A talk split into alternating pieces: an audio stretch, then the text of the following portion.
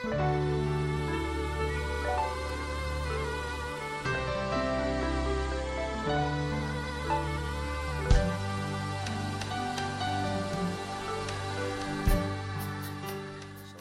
warahmatullahi wabarakatuh.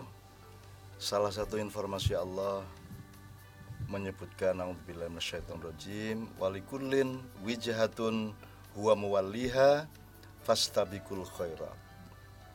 Amma ba'du. Likullin itu tanpa kata sambung. Banyak terjemahan yang menyebut bahwa pada atau bagi setiap umat. Nah, kata umatnya tidak ada di Quran.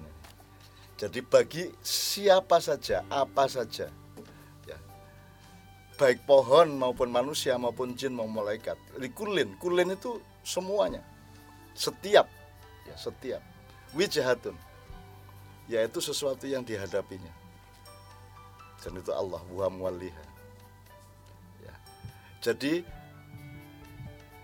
seluruh kronologi dan proses makhluk-makhluk Allah termasuk evolusinya sampai ke manusia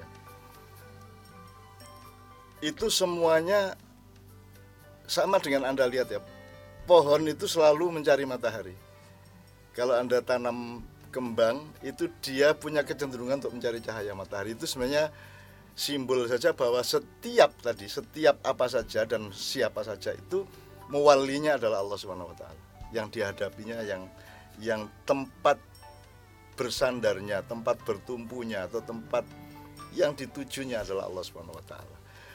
Dan di ayat ini Allah menginformasikan satu ketetapan. Fastabikul khairat. Dari setiap tadi itu hendaklah berlomba-lomba di dalam menciptakan, membangun atau menyelenggarakan kebaikan. Khairat jelas.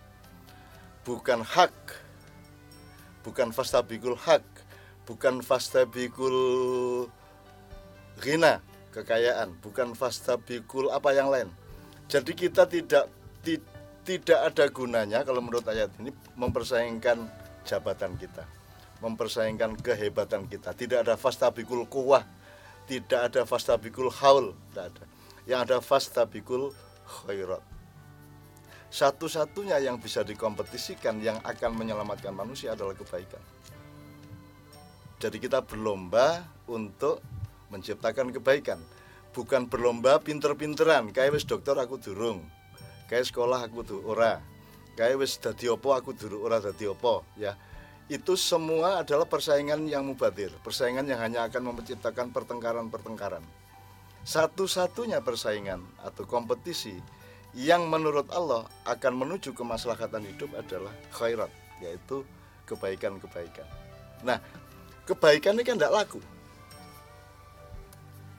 Sudah 50 tahun, mungkin sebelumnya juga sudah nggak begitu laku. Kalau Anda nonton tayangan-tayangan kotak-kotak yang ada gambarnya itu, itu kan yang paling tidak dipercaya kebaikan. Mereka tidak percaya, film baik pun tidak dipercaya. Yang baik itu yang mereka sangka selera masyarakat. Dan itu buruk-buruk semua. Kalau ada orang pinter diakui, ada gelar kesajananya. Kalau ada orang kuat, orang hebat diakui, ada ban itemnya. Tapi kalau orang baik, tidak ada yang mengakui. Jadi kebaikan ini dimarginalisir oleh umat manusia sekarang. Tidak ada orang baik diakui. Saya punya banyak anak cucu, tapi mereka melihat saya sebagai orang pinter, tidak sebagai orang baik. Karena kebaikan tidak laku.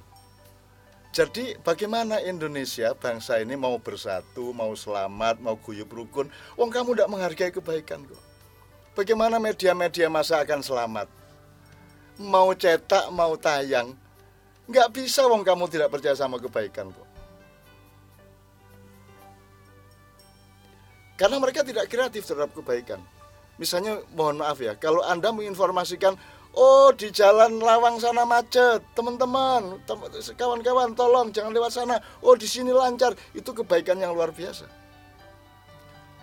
Ya, dan itu hanya ide salah satu radio di Surabaya saja.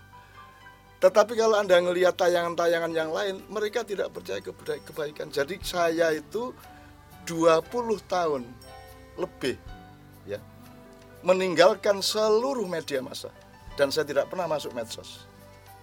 Karena saya tahu mereka tidak percaya kepada kebaikan dan saya percaya kepada kebaikan dan saya sekarang dikasih Allah pertunjukan oleh Allah ya. Khobirun bima malun. Betapa kebaikan itu bisa moncer ke mana-mana. Nah mereka tidak percaya sama kebaikan dan saya kalau ketemu teman-teman itu saya bilang saya bilang amin ya rabbal alamin kamu tidak akan menemui kebaikan karena yang kamu cari adalah kebobrokan, keburukan dan kehancuran. Jadi silakan hancur. Assalamualaikum warahmatullahi wabarakatuh.